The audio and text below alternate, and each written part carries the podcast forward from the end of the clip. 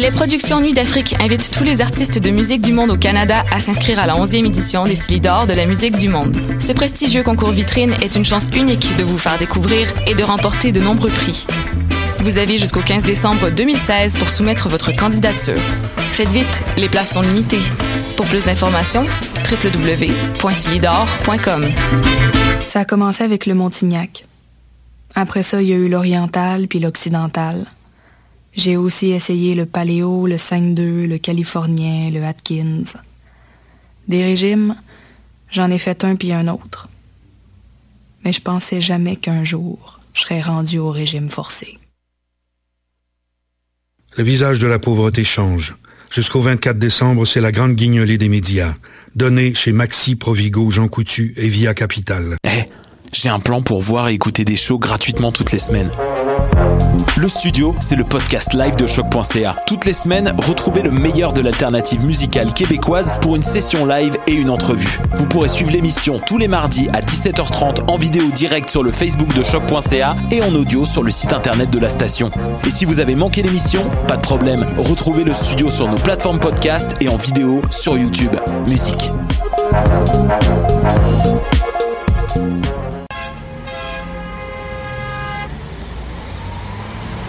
Danscussion à la radio, là où l'on parle de danse, de culture et d'art du mouvement. Avec les artistes, les travailleurs culturels, les spectateurs, les amoureux du spectacle. Tout le monde en parle. Tous les mardis de live sur choc.ca. Maudit que je m'endors. Je pense que j'ai besoin d'un café. Téléphone intelligent. Dis-moi où est le Tim Horton le plus proche. Fuck le Tim Horton. Quoi? Va donc au Salonger à la place au Salonger. Le café est vraiment bon, tu vas l'apprécier. C'est pas juste un jus de boîte que tu bois en attendant qu'il soit l'heure de tomber dans le jean à cochon. Situé au niveau métro du pavillon Aquin, le Salonger, c'est la place pour te sustenter. Qui était le premier sur Terre? C'était l'œuf ou la poule? Tu l'œuf. Moi, non, moi non, est-ce que c'est la poule Enfin, moi, c'est la poule. Il y a bien fallu qu'elle sorte de quelque part, la poule. Parce que la poule, elle prend des œufs. La poule, elle est bien née quelque part, de l'œuf. Alors c'est quoi? C'est l'œuf ou la poule? L'œuf ou la poule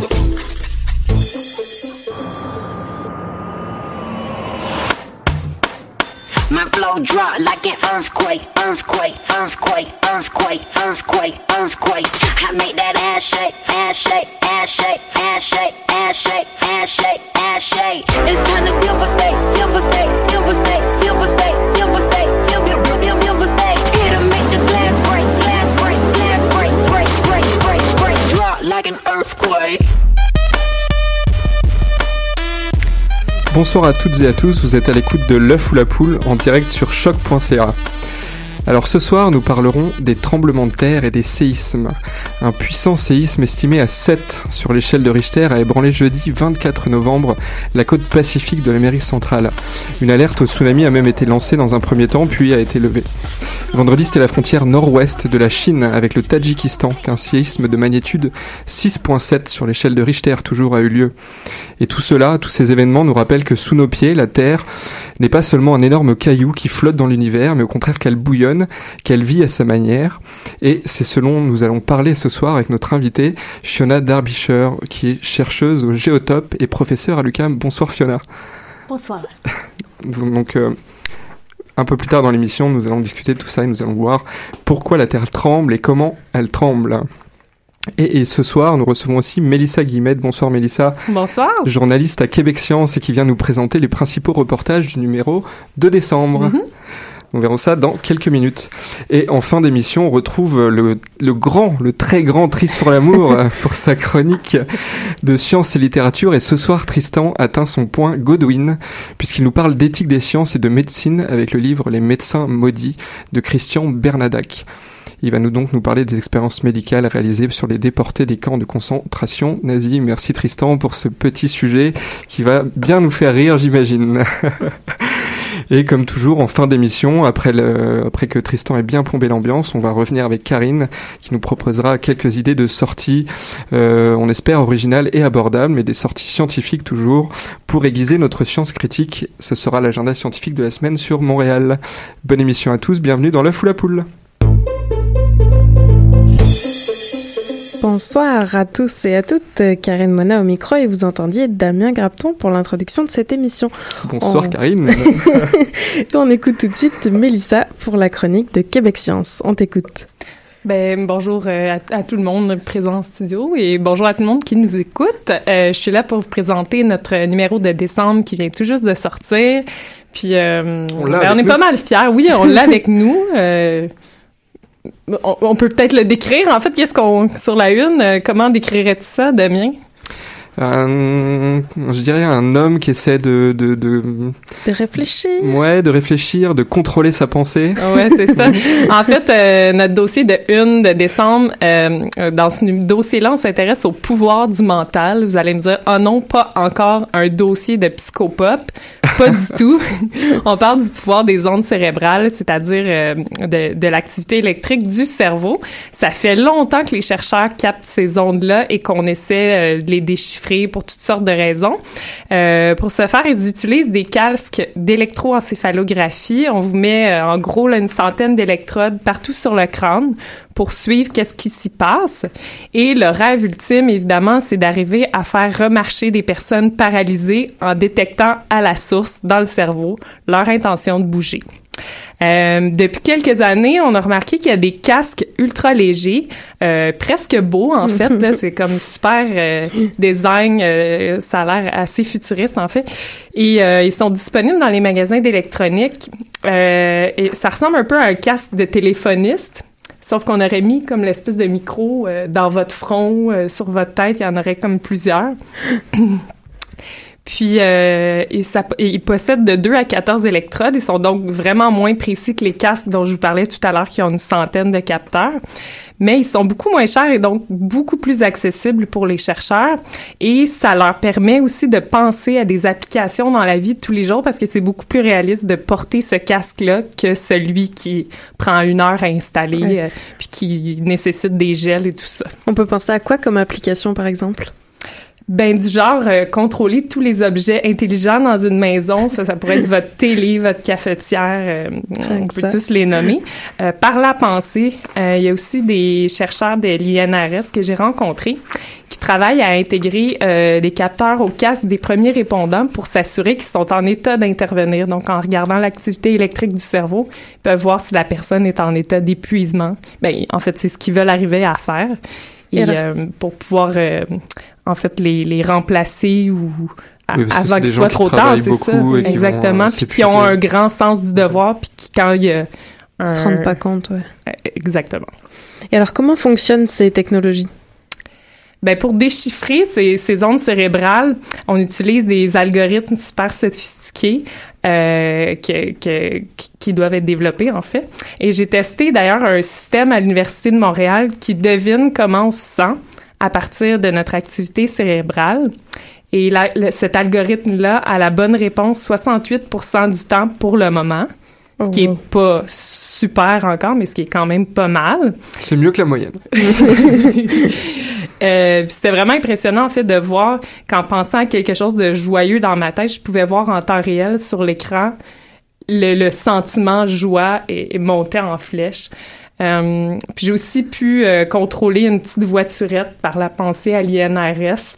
En gros, quand je me concentrais, la voiture, la- on était deux, en fait, on était en équipe, puis il fallait soit se concentrer ou soit euh, relaxer pour faire avancer notre côté, nos roues. euh, on avait chacun, un- on avait chacun un côté euh, de la voiturette, en fait. Et alors, on peut aussi se procurer ces casques à la maison, tu disais presque déjà. Donc, ça sert à quoi à la maison? Ouais, euh, les casques commerciaux viennent avec des petites applications pour s'entraîner à méditer ou entraîner notre capacité d'attention. Euh, c'est ce que les, euh, le, le- marketing de ces casques dit. Euh, en effet, certains de ces casques arrivent vraiment à détecter si votre cerveau relaxe ou se concentre, mais euh, il n'y a pas nécessairement de, de grosses études qui prouvent l'efficacité de ces applications-là. Et euh, sur le site de Best Buy, par exemple, on peut lire euh, au sujet d'un casque vraiment bas de gamme. À mesure que vous vous entraînerez avec Muse, vous découvrirez que vous serez capable d'en faire plus avec votre esprit et par conséquent avec votre vie. Mais c'est ça, faut pas trop se faire d'illusions. C'est peut-être euh, ça, ça change pas une vie euh, du tout. Au Festival Eureka, je me souviens qu'il y avait un dans le le stand cerveau en tête, ils testaient justement des casques pour apprendre à guider avec la pensée, à faire euh, c'était pour lever un objet. Mais en effet, c'était un super beau casque futuriste comme tu disais. En tout cas. Et qu'est-ce qu'on peut lire? c'était probablement moins un bas de gamme que celui-là. Puis, euh, ouais, c'est ça. y a- dans mon article, j'en parle aussi. Il y a des gens qui font voler des drones. Il y a des concours dans les universités pour euh, des courses de drones. Donc, il y a vraiment, c'est vraiment flyé. Ok. Alors, qu'est-ce qu'on peut lire d'autre dans votre numéro de Québec Science de décembre? Euh, ben, il y a notre collaborateur Maxime Bilodeau qui s'est demandé si une pilule pouvait vraiment remplacer l'activité physique. Ok. Ah, ça serait bien ça. Alors, ce serait genre une gélule au lieu d'une séance au gym. Ouais, exactement. Euh, Il y a des chercheurs à travers le monde qui travaillent depuis le début des années 2000, donc c'est pas tout nouveau. Mais euh, l'idée, euh, c'est d'arriver à déclencher le jeu de, de domino métabolique qui se met en branle euh, pendant votre cours de cardio militaire ou votre séance de ski de fond. Euh, quand je dis jeu de domino, j'exagère pas du tout. Dans chaque muscle, on parle de plus de 1000 événements distincts qui surviennent chaque fois qu'on bouge. Ok. Et alors, est-ce que c'est pour bientôt cette pilule? Euh, ben, pour l'instant, il y aurait 10 à 15 candidats sérieux. Peut-être plus. Euh, c'est pas tout le monde qui divulgue ses recherches, en fait. Et notre euh, journaliste euh, a toutefois constaté que leur effet n'est pas le même que la vraie affaire, c'est-à-dire le sport, euh, qui permet, euh, par exemple, la sécrétion d'endorphines qui nous font du bien, qui permet la formation de nouvelles synapses, qui accentue la capacité la capacité euh, des cellules de l'organisme d'absorber le glucose dans le sang. Euh, la liste est longue, je pourrais continuer comme ça. Et les pilules agissent en général sur un effet dans cette liste-là. Donc, c'est pas complet. Mais on peut imaginer que pour les personnes tétraplégiques, par exemple, ça serait mieux que rien. Et euh, c'est pour ça que, que ça continue d'être développé. Ok. Mais lâchez pas votre cours d'aquajogging. Euh, N'oublie pas hein, ton cours, euh, Karina. N'est-ce pas? Surtout ne lâche pas l'affaire. oui, non, ça va. Et ensuite, alors Marion, euh, notre chroniqueuse actualité scientifique, euh, vous a euh, vous a pondu euh, quelque chose dans le dans le magazine ce, ce mois-ci. Oui, euh, elle est pas là. D'ailleurs, j'aurais bien aimé qu'elle soit là pour euh, pour euh, pour m'aider. Euh, en fait, euh, elle a fait un super texte Marion sur la vie secrète des animaux. Euh, en fait, leur vie est de moins en moins secrète car on les espionne de plus en plus. Les scientifiques ont maintenant un arsenal vraiment digne des agents secrets pour observer les animaux. Puis j'exagère pas encore une fois, il y a Denis Réal de l'UQAM euh, qui a trouvé sur un site russe les petits micros dont il avait besoin pour enregistrer les conversations privées des tamias. Euh, son équipe a découvert que les aigus, c'est là que j'aurais aimé que Marion soit là, que les aigus chip chip chip euh, des Pas tamias. très très aigu ça encore. chip chip, ben, vas-y donc. ah, j'ai une trop grosse voix. Merci. Euh, ben, ce, ce, ce, ce bruit-là annonce la présence d'un prédateur terrestre, tandis que les... Allez, Damien. Choc choc choc. Exactement, les choc choc choc graves euh, préviennent qu'il y a un prédateur qui se trouve dans les airs.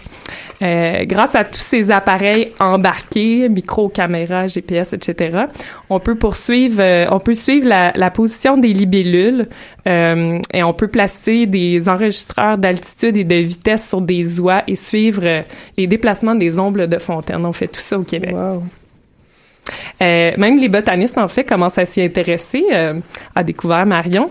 Euh, ils pourraient équiper les feuilles d'un arbre de capteurs de température pour reconstituer l'écosystème thermique d'un arbre en entier. Wow, c'est malade ça. Ouais. La télé-réalité des chercheurs. Ouais, c'est ça. Bon, bah merci beaucoup Mélissa euh, pour cette chronique et on se revoit euh, en janvier alors pour euh, discuter de vos palmarès annuels parce que ça y est, les dix découvertes de l'année ont été euh, sélectionnées. Ouais. Donc les, les articles pour décrire ces découvertes seront présentement, en ce moment elles sont mises en page et on aura, euh, on a bien hâte de pouvoir les lire et je crois même qu'on peut voter pour notre Ouais, découverte euh, euh, ce numéro-là c'est- va sortir le 5 janvier. Puis on invite évidemment les lecteurs euh, à venir voter sur notre site web. Et euh, ben, on a bien hâte de vous montrer ça. Notre palmarès cette année est vraiment très varié. C'est Wow. super intéressant. Super. Eh ben merci beaucoup Mélissa en tout cas. Merci à vous. She was a fast machine, she kept her markedly.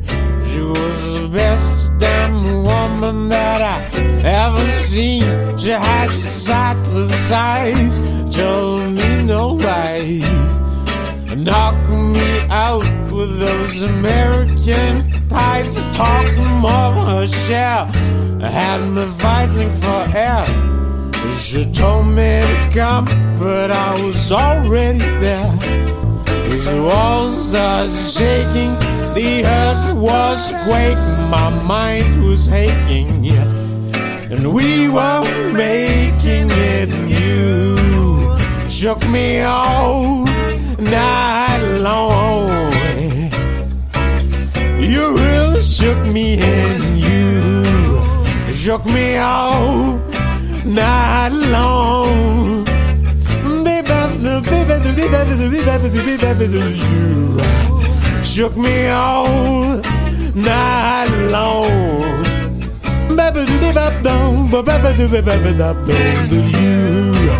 You shook me all night long. Yeah, you shook me.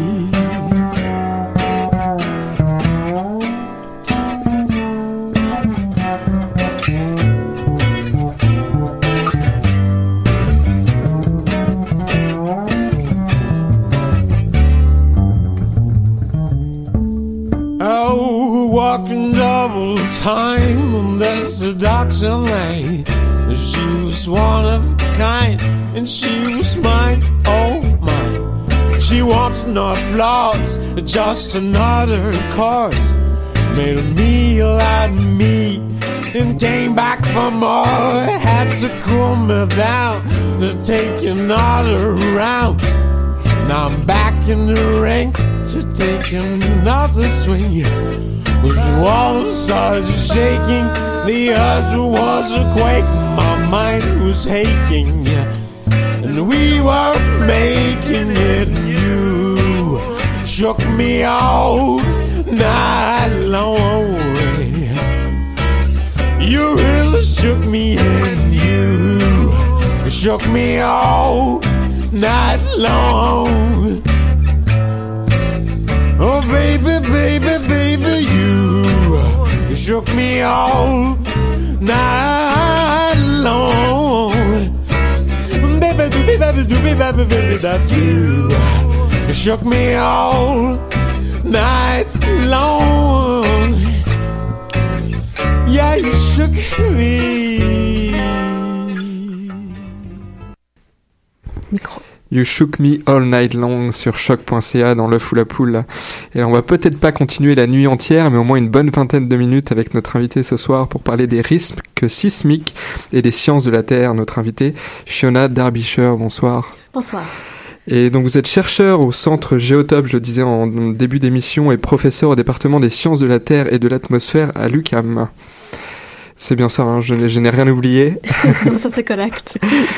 Alors euh, oui, l'actualité nous, nous a rappelé euh, nous a rappelé que la Terre tremble euh, il y a pas très longtemps, donc en Amérique centrale. Il y a quelques jours, vendredi dernier, à la frontière entre le Tadjikistan et la Chine, un petit peu plus lointain, c'était au large de la Nouvelle-Zélande il y a deux semaines environ. Alors tous ces séismes qui ont lieu là depuis début novembre, est-ce qu'il existe un lien entre eux? Probablement pas directement. C'est sûr que la plupart de ces séismes se trouvent sur les mêmes euh, frontières de plaques, effectivement, le grand cercle de feu autour de la Pacifique. Mais quand même, les distances sont trop grandes. Généralement, pourrait être considérés euh, fortement liés. D'accord. Et parce que on pense aussi à celui qu'il y a eu en Italie, est-ce que là c'est aussi sur la même euh, plaque ou c'est plus haut déjà? C'est un système complètement différent. Là, on a un système extrêmement complexe. On a la collision graduelle entre le continent de l'Afrique et l'Europe. Oui. Puis on a plusieurs autres petites interactions à l'intérieur de Méditerranée. Il y a quelques plaques qui plongent en dessous d'un autre. Il y a des zones où la, la région est sous tension. Et avec cette tectonique extrêmement complexe, ça c'est la raison pourquoi on a plusieurs séismes dans la région d'Italie. D'accord.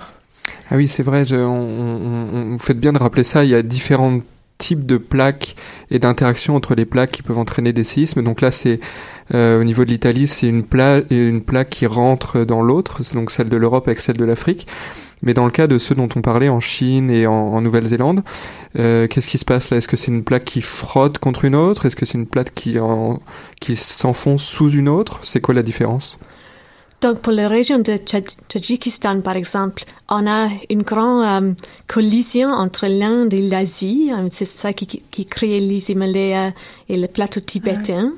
Mais associé à cette collision-là, il y a un mouvement latéral de la croûte qui crée des, euh, des failles où effectivement une partie de plaque frotte euh, sur l'autre en façon horizontale.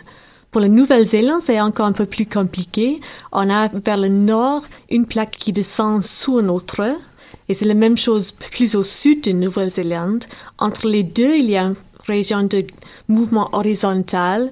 Et la région où se trouve le séisme de la semaine dernière, c'est effectivement entre la partie euh, horizontale et la partie où une plaque euh, se descend sous- sous- sous, sous l'autre. Et donc, c'est un système extrêmement complexe de failles dans cette petite région. Ok. Et alors pour euh, mesurer, on parle souvent de, bah, tu l'as dit d'ailleurs tantôt euh, Damien, l'échelle de Richter. À quoi, en quoi ça consiste exactement? On va parler de magnitude 6.7, 7 ou 9.5, mais ça c'est vraiment grand. Donc on le sait un peu, mais 9.5, en le, vrai, oui, c'est le maximum. en vrai, comment elle est mesurée cette échelle? Donc, l'histoire pour l'échelle de Richter, c'était une façon à mesurer euh, la puissance effectivement des séismes. Et c'était associé à l'enregistrement de ces séismes par les sismographes. Et originalement, dans la région de Californie, les gens ont noté le montant de déplacement sur le sismogramme, c'est-à-dire euh, le montant de déplacement sur le papier originalement, euh, fait par le petit stylo qui enregistre les séismes. Une petite aiguille qui tremble, hein. on a tous un peu cette image en tête. Exactement, c'est ça. Et on, a- on peut relier ce montant de mouvement avec la fréquence des ondes du séisme, ainsi qu'un facteur de distance entre le séisme et le sismographe. Ils ont développé une échelle de magnitude euh, qui peut être utilisée pour caractériser les puissances des séismes. Et on peut dire que c'est une échelle logarithmique, c'est-à-dire un séisme de magnitude 6 est 10 fois plus puissante qu'un séisme de magnitude 5, etc. D'accord. Il y a plus de d'échelles maintenant qui existent, quelques qui sont encore liées à l'amplitude des, euh, des enregistrements sur les sismographes, d'autres qui sont plus liées au montant de déplacement sur la faille, les longueurs et la largeur de rupture. Mais l'échelle de Richter, c'est vraiment l'original, effectivement. Ouais, elle, pa- elle parle à tout le monde d'ailleurs, cette échelle. Quand on dit euh, 7.6 ou euh, 6.7, on, sent tout de suite que c'est quand même assez élevé sur les sur l'échelle de Richter. Voilà, oui. Mais le donc on le on l'a mentionné au, départ, le maximum enregistré c'est 9.5. Est-ce que euh, est-ce qu'il est-ce qu'il existe des chiffres encore euh, plus hauts que ça sur cette échelle de Richter? Est-ce qu'on peut un jour euh, redouter un tremblement de terre qui dépasse le 9.5 C'est peut-être possible de déplacer légèrement le 9.5, mais effectivement, l'échelle est reliée à la longueur de rupture sur la faille et il y a euh, effectivement des maximales possibles pour rupturer tout en même temps. Et donc, je ne sais pas exactement c'est quoi le maximum théorique, mais il y a des limites euh, pour la longueur de rupture qui est possible physiquement. Et alors, à la fois en Nouvelle-Zélande puis au large de l'Amérique centrale, on a vu que les séismes dont on parle depuis tantôt ont entraîné des alertes au tsunami, mais finalement ils n'ont pas eu lieu. Est-ce que ça, on peut l'expliquer? Pourquoi il n'y a pas eu de tsunami? Effectivement, le tsunami peut être créé lorsque le fond marin se déplace en façon abrupte, comme nous avons vu par exemple pour le Japon en 2011 et pour l'Indonésie en 2004. Pour la Nouvelle-Zélande, il y avait un petit tsunami, mais juste à l'échelle locale, il y avait un tsunami de l'auteur maximale de 2 mètres euh, dans la région juste à côté de, de séisme, à cause encore de déplacement du fond marin. Pour le séisme de Nicaragua, il n'y avait pas de déplacement significatif de fond marin et donc aucun tsunami malgré qu'il y avait une secousse. Alors justement, ces, secousses, si on revient, euh, nous, ici au Québec ou euh, au Canada, vous, en tant que chercheuse, vous avez placé des appareils de mesure, des, sismographes un petit peu partout. Est-ce que, est-ce que vous captez les, les, les contre-coups de ces secousses à l'autre bout du monde? Oui, c'est ça. Les sismographes euh, qui sont installés sont extrêmement sensibles. Et le but de l'installation principale pour moi, c'est vraiment de- d'enregistrer les séismes partout dans le monde. On a aussi évidemment la possibilité d'enregistrer les séismes locaux et mes collègues au à la commission géologique euh, s'intéressent pour ça. Pour moi, c'est les ondes qui viennent des, tremblements de terre partout dans le monde qui sont le plus fort intérêt. Et alors après ces enregistrements, vous qu'est-ce que vous analysez euh, avec les enregistrements des magnitudes euh, qui reviennent à vous au Québec? Effectivement, pour ma recherche spécifique, euh, c'est pas vraiment les séismes qui m'intéressent particulièrement. Euh, évidemment, c'est intéressant de façon générale, mais pour moi, c'est les ondes qui sont émises par ces tremblements de terre, qui voyagent à l'intérieur de la Terre et qui sont effectivement euh, changées comme accélérées au ralenti par les structures qui se trouvent à l'intérieur de la Terre.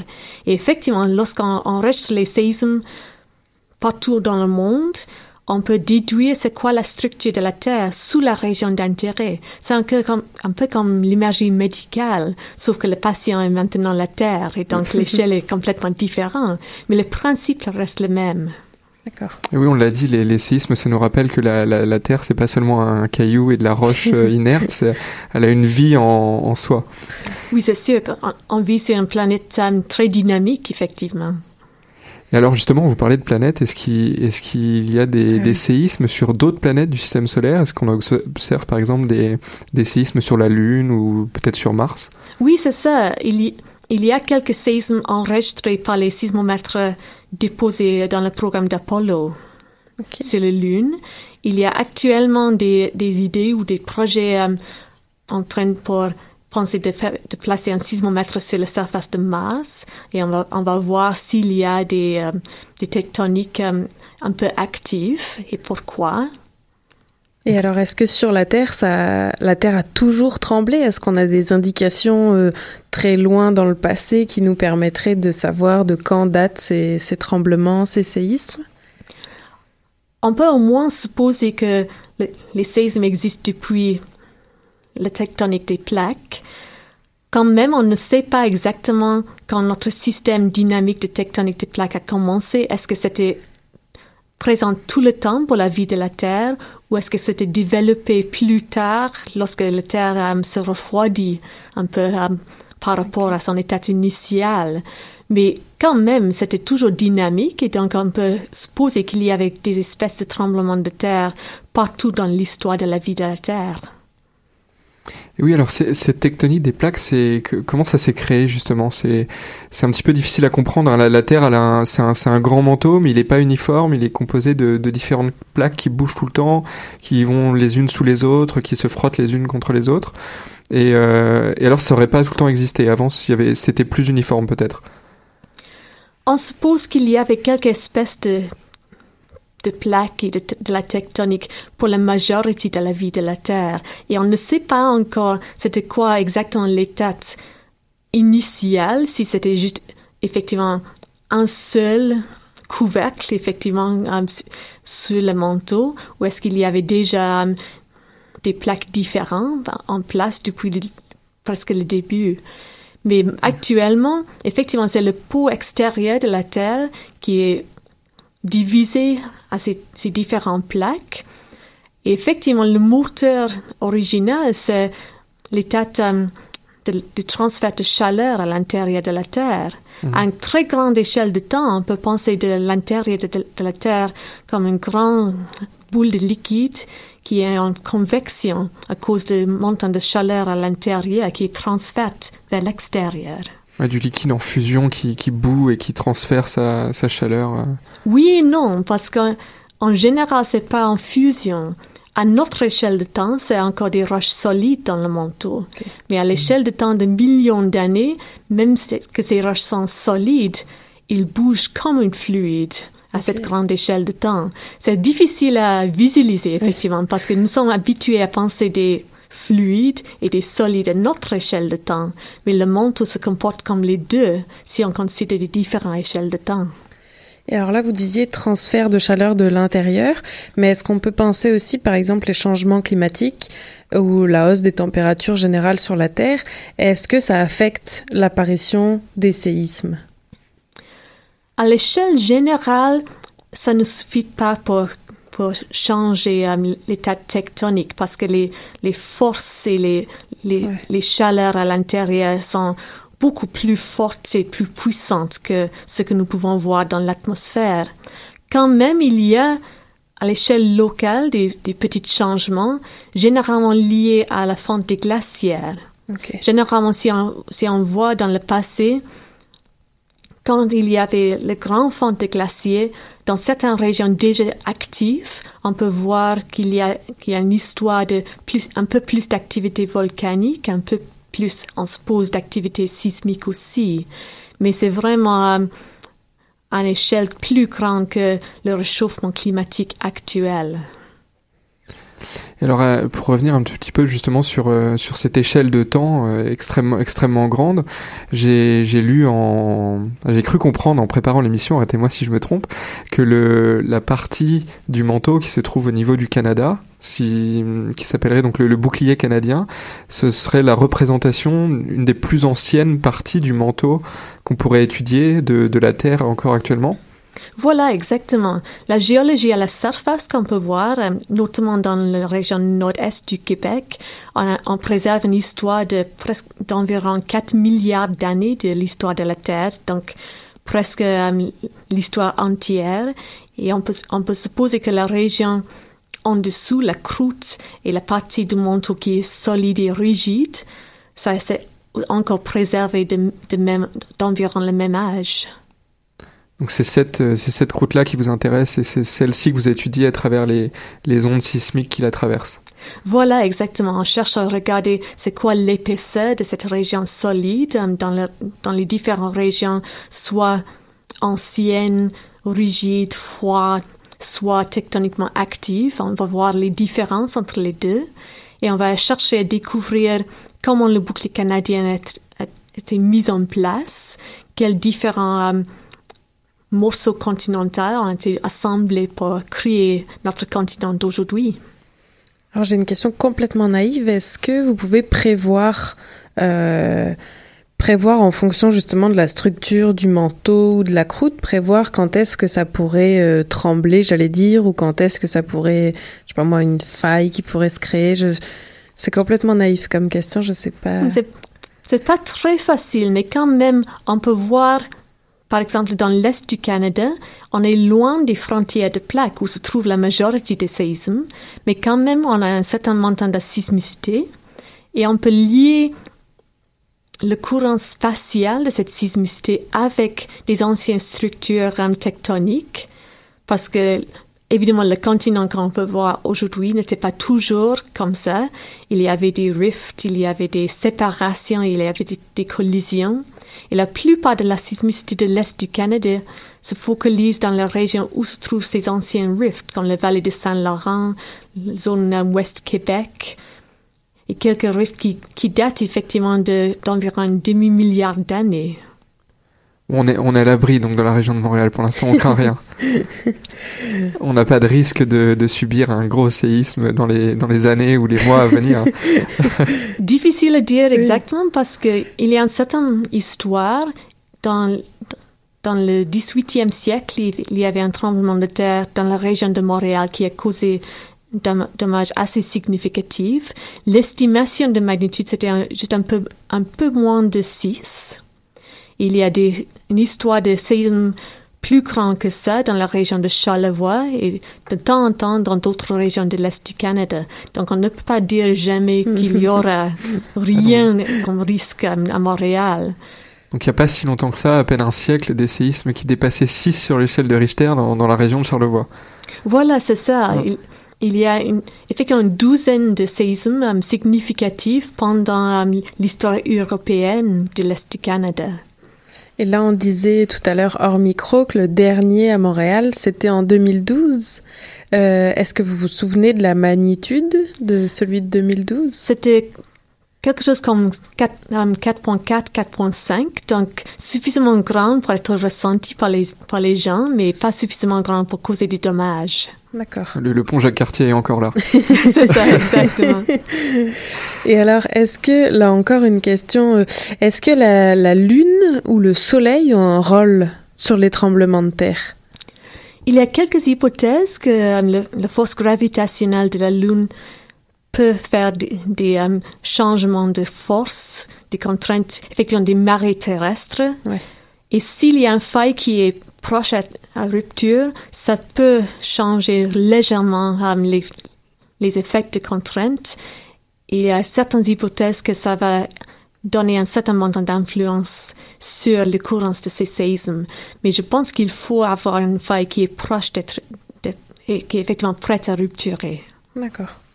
Donc en conclusion, c'est pas vraiment la, la Lune ou même les changements climatiques qui vont vraiment influencer les, les séismes. C'est vraiment la Terre elle-même qui tremble avec sa dynamique propre à elle. Exactement, c'est les effets tectoniques qui sont les plus puissantes. Et euh, après, peut-être une autre question. Par... On sait que ça, les séismes surviennent souvent dans les mêmes régions. Alors, je, ça se peut que vous sachiez pas répondre par rapport au. Est-ce qu'il y a des installations spéciales dans ces pays-là pour les gens qui vivent euh, là ou une façon de réagir à l'urgence une fois qu'il y a eu un séisme? Est-ce que vous savez ça ou? Oui, dans certaines régions du monde, euh, par exemple le Japon ou la Californie, qui ont des forts risques sismiques, il y a des réseaux très denses de sismographes. Et là, on peut détecter un tremblement de terre. Et effectivement, si on considère quelles sont les ondes qui sont émises par des tremblements de terre, les premières ondes nous donnent déjà une idée de magnitude, mais c'est pas des ondes qui causent des dommages.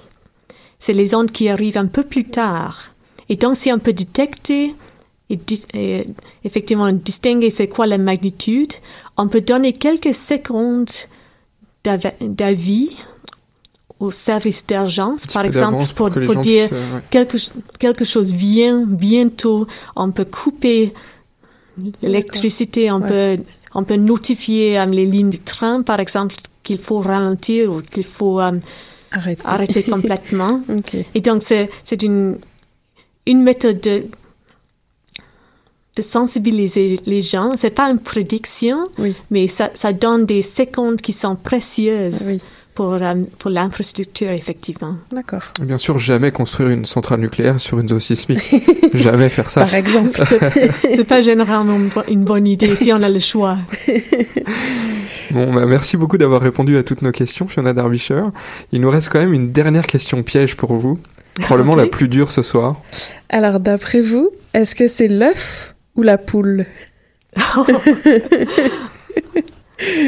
Si on pense de la paléontologie, il faut dire l'œuf parce qu'il y avait des œufs de, de- de dinosaures avant d'avoir des oiseaux. Tout à fait. C'est une bonne réponse. C'est une réponse très scientifique Une ce soir. réponse complète. Merci beaucoup, Fiona Derbyshire, d'avoir répondu à notre invitation. Merci à vous.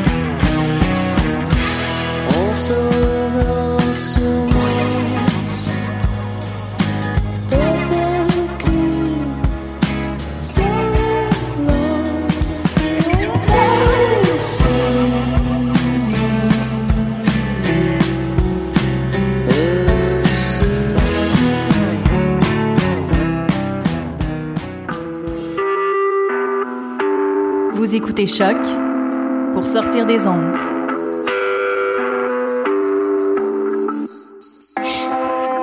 Podcast, musique, découverte. Sur choc.ca. Mars du groupe Chocolat dans l'œuf ou la poule avec euh, une chanson tirée de l'album Rencontrer Loulou. Et maintenant on, on continue avec un sacré loulou. Tristan Lamour, qui nous fait sa chronique sciences et littérature. Ça faisait longtemps. Et aujourd'hui, tu nous parles, Tristan, d'éthique en recherche scientifique. Tout à fait, et mon point de départ, c'est un livre du journaliste et historien Christian Bernadac, un livre qui s'appelle Les médecins maudits, publié en 1967, on n'est pas vraiment dans l'actualité, et qui traite des expérimentations sur des humains dans les camps de concentration nazis. C'est un ouvrage historique, bien documenté, sourcé, basé sur des témoignages, des journaux intimes, des procès-verbaux, des articles et des publications officielles, et provenant euh, du camp des victimes comme de celui des bourreaux. Alors avertissement, je vais parler d'une période trouble et d'événements assez horribles. En 1947, deux ans après la fin de la Seconde Guerre mondiale, à Nuremberg en Allemagne, a eu lieu le procès d'une poignée de dirigeants et de responsables nazis considérés comme actifs dans les crimes de guerre commis euh, sous le Troisième Reich et en particulier dans la mise en place de la solution finale. Parmi ces responsables, il y avait des médecins et des chercheurs. Alors, est-ce que tu peux tout de suite nous donner quelques exemples de recherches menées par ces médecins maudits? Alors, le livre ne nous parle euh, volontairement que des faits les plus documentés, mais si on en croit les sources citées, il y a eu des milliers d'expériences de genre qui furent pratiquées. J'en ai retenu deux. Euh, euh, orientées autour du même thème. la première expérimentation concerne l'eau froide et l'autre l'eau de mer. Alors, elles ont toutes les deux été menées aux alentours de Dachau, le camp de concentration de Dachau situé en Allemagne. Alors à cette époque-là, l'aviation euh, nazie bombarde régulièrement l'Angleterre et plusieurs de ses pilotes dont les avions sont détruits euh, en, vol, euh, se retrouvent de longues heures dans les eaux glacées de la Manche, en attendant les secours. Et à ce moment-là, il y a peu de survivants. Pourtant, les pilotes sont précieux et ne sont pas si nombreux. On confie alors la résolution de ce problème à un médecin improvisé, le docteur Racher, qui étudiait précédemment les effets du passage d'une très haute pression à une très basse pression sur le corps humain avec des, des, résultats euh, absolument horribles, le corps qui explose. Il fonde, euh, le docteur Racher, son nouvel institut dans une ancienne ferme proche du camp de Dachau en Allemagne. Et dans cette ferme, on plonge les prisonniers dans une piscine d'eau glacée durant plusieurs heures. Leur température interne atteint euh, moins de 30 degrés, passe parfois sous la barre des 30 degrés. L'objectif ensuite, c'est de tenter de faire remonter la température de leur corps sans les faire mourir par différents procédés. Euh, tous aussi euh, stupides les uns que les autres, les plonger dans un bain très chaud, utiliser la chaleur humaine de plusieurs prisonnières, boire du rhum tiède. Peu survivent, évidemment. Second cas maintenant, Himmler, euh, Heinrich Himmler, ministre de l'Intérieur et responsable de l'armée, envisage aussi d'envoyer des bombardiers sur la côte est des États-Unis. Ah, ce bon vieux Heinrich. Ce bon vieux Heinrich. Il sait euh, pertinemment qu'au niveau technique, les avions n'auront jamais la capacité en termes de, en termes de carburant de revenir. Le problème, cette fois pour les pilotes, c'est donc pas de mourir euh, de, de, mourir de froid, mais c'est de mourir de soif. Alors les eaux de l'Atlantique sont un peu moins fraîches euh, que euh, les eaux de la Manche, euh, mais le problème reste le même. C'est un problème de, de, durée, un problème de temps. On confie le problème donc de l'eau potable à un médecin, le professeur Bigelbuck Buck de Dachau, qui fait boire à des dizaines de prisonniers uniquement de l'eau de mer pour tester leur résistance dans le temps. Et il leur fait aussi boire de l'eau contenant des additifs afin de dominer le goût salé de l'eau de mer. Heureusement, grâce à un réseau de résistance sur place, dans le camp de Dachau, de l'eau douce est introduite dans le bâtiment, et plusieurs cobayes survivent à leurs épreuves jusqu'à l'abandon des recherches. Malgré ces horreurs, on revient au procès de Nuremberg, Nuremberg en 1947. Euh, bah ce procès a mis les juges devant une réalité assez difficile. Il existait à ce moment-là au niveau international un vide juridique dans le domaine des expérimentations faites sur les êtres humains. Sur quoi s'appuyer alors pour juger des pratiques de recherche qui étaient scandaleuses? D'ailleurs, comment ils se sont défendus, euh, les médecins, lors du procès? Leur défense euh, était euh, très bien montée et s'orientait en sept axes. Euh, il y avait d'abord le caractère obsolète du serment d'Hippocrate. Il est vrai, un serment euh, prononcé depuis des générations de médecins et qui, et qui reprend un texte écrit par Hippocrate à l'Antiquité, qui ne répondait plus du tout aux réalités de l'époque. Il y avait aussi l'analogie avec des expériences menées aux États-Unis. Hein, où on accusait les Américains, notamment, de faire des, des études sur la syphilis auprès de populations afro-américaines quelques années auparavant. Il y avait aussi dans, les axes de défense la responsabilité du totalitarisme hitlérien, même argument qui fut utilisé euh, lors du procès de Adolf Eichmann quelques années plus tard. Puis le caractère évidemment désintéressé des chercheurs, qui était associé au souhait d'améliorer le sort de l'humanité. Et enfin, euh, la limite des modèles animaux expérimentaux à, cette époque-là, et puis l'occasion pour les détenus, évidemment, de se racheter pour les crimes qu'ils avaient commis, commis, comme être juif par exemple. Alors, euh, ben, la, défense, faute faute d'un modèle juridique à lui opposer, a en partie fonctionné et plusieurs peines de mort ont été commuées en peines de prison lourde. Prenant acte de ce vide juridique, un code de Nuremberg a été rédigé à la suite du procès. Ce code de Nuremberg, c'est un résumé en 10 points des règles sur l'expérimentation humaine. Alors, qu'est-ce qui contient ce code de Nuremberg? Je vous en lis euh, la phrase de préambule. Le Code de Nuremberg identifie le consentement éclairé comme préalable absolu à la conduite de recherche mettant en jeu des sujets humains. Donc ce code, il insiste également sur l'absence de souffrance et l'utilité publique des recherches. Euh, parmi ces dix règles euh, de, de, Nuremberg, euh, ces dix règles de Nuremberg sont évidemment pas le point de départ du débat sur l'éthique, puisque ce débat, il est, il est très vieux, hein, il, date, en fait, il, aussi vieux que la recherche scientifique finalement. Exact. Euh, D'aussi loin qu'on ait fait de la recherche scientifique, on s'est posé des questions sur le rôle de cette recherche. Euh, ce débat, il existe depuis longtemps, mais avant Nuremberg, l'éthique n'avait encore jamais été considérée comme un problème global d'ampleur euh, internationale. Et, euh, et euh, l'éthique n'avait jamais été légiférée. Suite à cela, la déclaration d'Helsinki en 1962 euh, de l'Association mondiale des médecins, elle a fixé ses principes dans la pratique, dans la pratique de la médecine, dans la pratique de la recherche scientifique. Cette déclaration, elle a été depuis très régulièrement amendée. La dernière fois, c'était en, en 2013. Euh, euh, elle suit l'évolution des pratiques et de la technique afin de coller à la réalité. Et justement, le problème, c'est que l'éthique n'est pas une morale figée. C'est un processus qui doit s'adapter constamment aux besoins et aux nouveautés techniques. Des nouvelles questions se posent, pensons par exemple à la recherche sur les cellules souches, par exemple. Et alors, est-ce qu'il y a des éléments qui sont contenus dans le code de Nuremberg, dans la recherche, euh, dans l'éthique d'aujourd'hui, dans l'éthique de la recherche d'aujourd'hui? Effectivement, en fait, ces, règles, elles sont euh, omniprésentes. C'est vraiment une base, même si, comme je l'ai dit, elles ont été adaptées. Dans le cadre de mon projet de mémoire, j'ai lu un document obligatoire intitulé Éthique de la recherche avec des êtres humains. C'est un document qui est publié conjointement par les trois conseils de la recherche du Canada.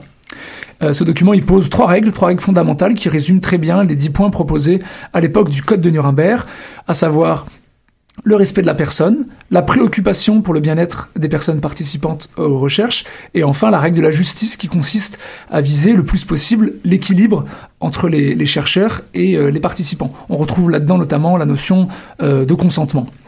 Et alors, euh, oui, pardon. Non, non, pour, pour terminer, tu le disais, l'éthique, c'est un processus, mais alors quels sont les débats en éthique aujourd'hui? En réalisant cette chronique, j'ai identifié un peu deux débats euh, que, que je trouvais intéressants, qui sont très actuels en éthique, en éthique actuellement sur l'expérimentation humaine. Ça a retenu mon attention. Il s'agit de l'indépendance de la recherche d'une part et de l'usage du leurre d'autre part. Alors l'indépendance de, de, la, de la recherche, euh, assez brièvement, euh, c'est un problème qui était déjà posé par l'usage que les chercheurs nazis ont fait de la recherche scientifique. Leurs travaux sur des sujets humains devaient bénéficier uniquement aux intérêts du Troisième Reich et de la supposée race aryenne. Pensons aux techniques d'euthanasie ou aux expériences d'ordre eugéniste comme mesurer la taille d'un cerveau, etc., etc. Euh, soit dit en passant, le, régime nazi n'a pas eu l'apanage de ces expériences eugénistes. Le procès de Nuremberg avait identifié ce problème. La question de l'indépendance ou non de la recherche est toujours d'actualité. Et d'ailleurs, je regrette que notre chroniqueuse Élise, euh, qui est chercheuse en toxicologie, soit absente. Elle aurait pu nous en parler. Hein. Euh, D'où proviennent les financements des études qui concluent qu'un produit n'est pas dangereux pour la santé humaine? À qui profitent les recherches financées par les entreprises, par exemple gazières et minières? La réponse, très souvent, se trouve dans la question on doit se poser la question de l'intérêt collectif ou privé de ce genre de recherche.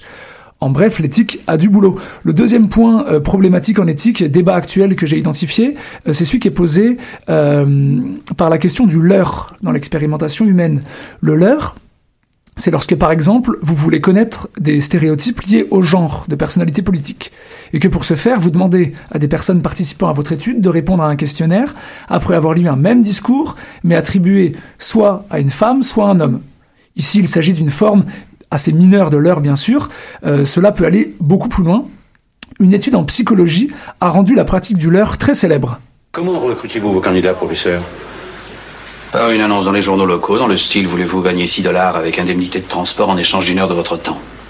Nous recrutons volontaires pour participer à une expérience scientifique sur la mémoire. Mot suivant, violent. Euh, violent, att- attendez ça, ça je le sais. Euh, souffle, souffle violent. Faux. La réponse était vent. Vent violent. 30 volts. Réfléchissez avant de dire n'importe quoi. Si vous croyez que ça m'amuse, moi, de vous envoyer des décharges. Il s'agissait de l'expérience de Milgram, hein, que vous avez peut-être reconnue, qui a été reproduite dans le film I pour Icare, dont nous écoutons encore un extrait. Croyez sérieusement que ces chocs électriques vont aider M. Rivoli à améliorer sa mémoire? La mémoire de M. Rivoli ne présente ici aucun intérêt. Ce qui nous intéresse, c'est la capacité d'obéissance de M. Despol, sa soumission à l'autorité. L'autorité pour M. Despol, c'est le cadre de cette université, le professeur Flavius, moi-même, et nos blouses blanches qui sont les symboles de cette autorité.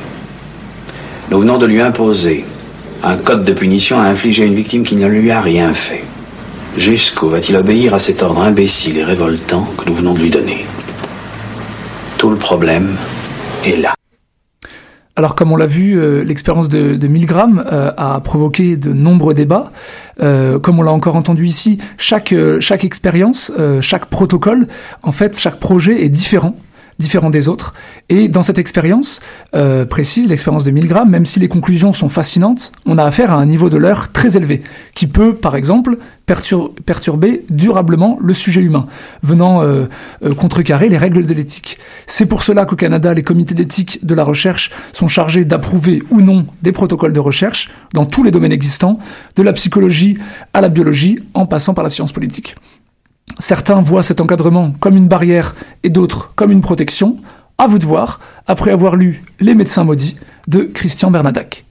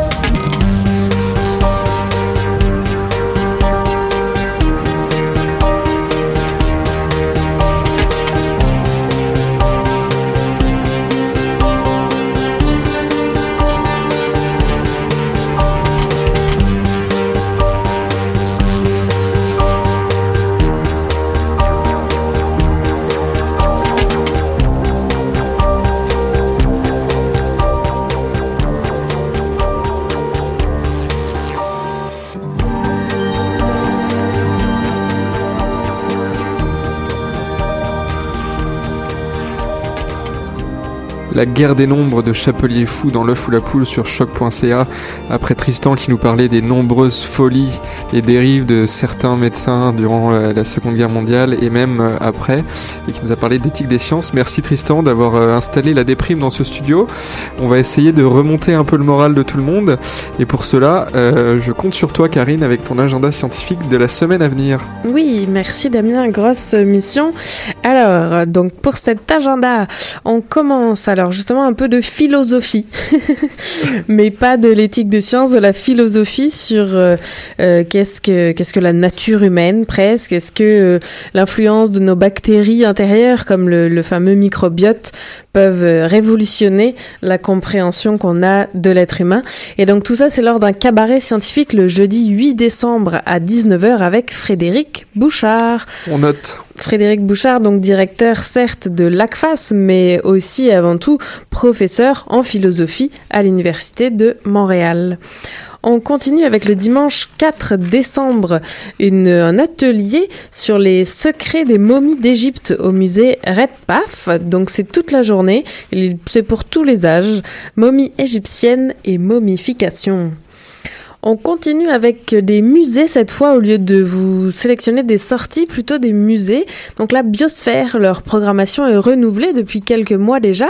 Donc vous pourrez en prendre plein les yeux avec euh, Ceci n'est pas un parapluie, science et art du temps qu'il fait ou encore une exposition sur la forêt et une nouvelle animation sur une dose de vitamine N comme nature à la biosphère au cœur du parc Jean Drapeau sur l'île Sainte-Hélène. Et ensuite au planétarium aussi, euh, profiter du temps des fêtes pour voir plusieurs installations en famille ou non. Euh, par exemple, Nous sommes des étoiles, c'est un film d'animation à la découverte de nos origines explosives ou encore Un jour sur Mars pour cette fameuse planète que tout le monde rêve d'explorer. Et je terminerai avec un musée tout petit auquel on ne pense pas, le musée des Hospitalières de l'Hôtel Dieu de Montréal. Est-ce que tu as déjà été, Damien? Eh ben non, je suis passé de nombreuses fois devant pour avoir travaillé en face, mais je ne suis jamais rentré. Alors, si tu veux y aller, Damien, il est ouvert du mercredi au dimanche, de 13h à 17h.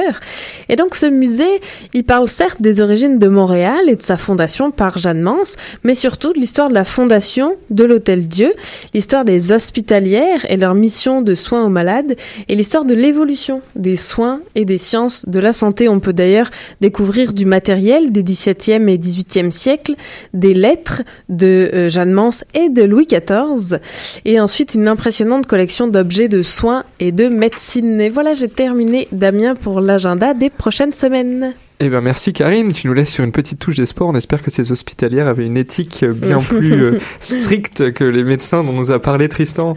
Il nous reste quelques minutes pour remercier évidemment notre invitée, Fiona Derbyshire, qui a dû nous quitter, mais qui, je le rappelle, est chercheuse au Géotop et professeure à l'Université du Québec à Montréal, au département de sciences de la Terre et de l'atmosphère. Euh, merci également à Mélissa Guillemette, journaliste à Québec Science, qui est venue nous présenter le La, chronique, une, tout à fait, la oui. une du dernier numéro. Merci à Tristan pour sa chronique et bonne soirée à vous. À bientôt. Merci Damien. Et merci à Lou aussi pour la technique.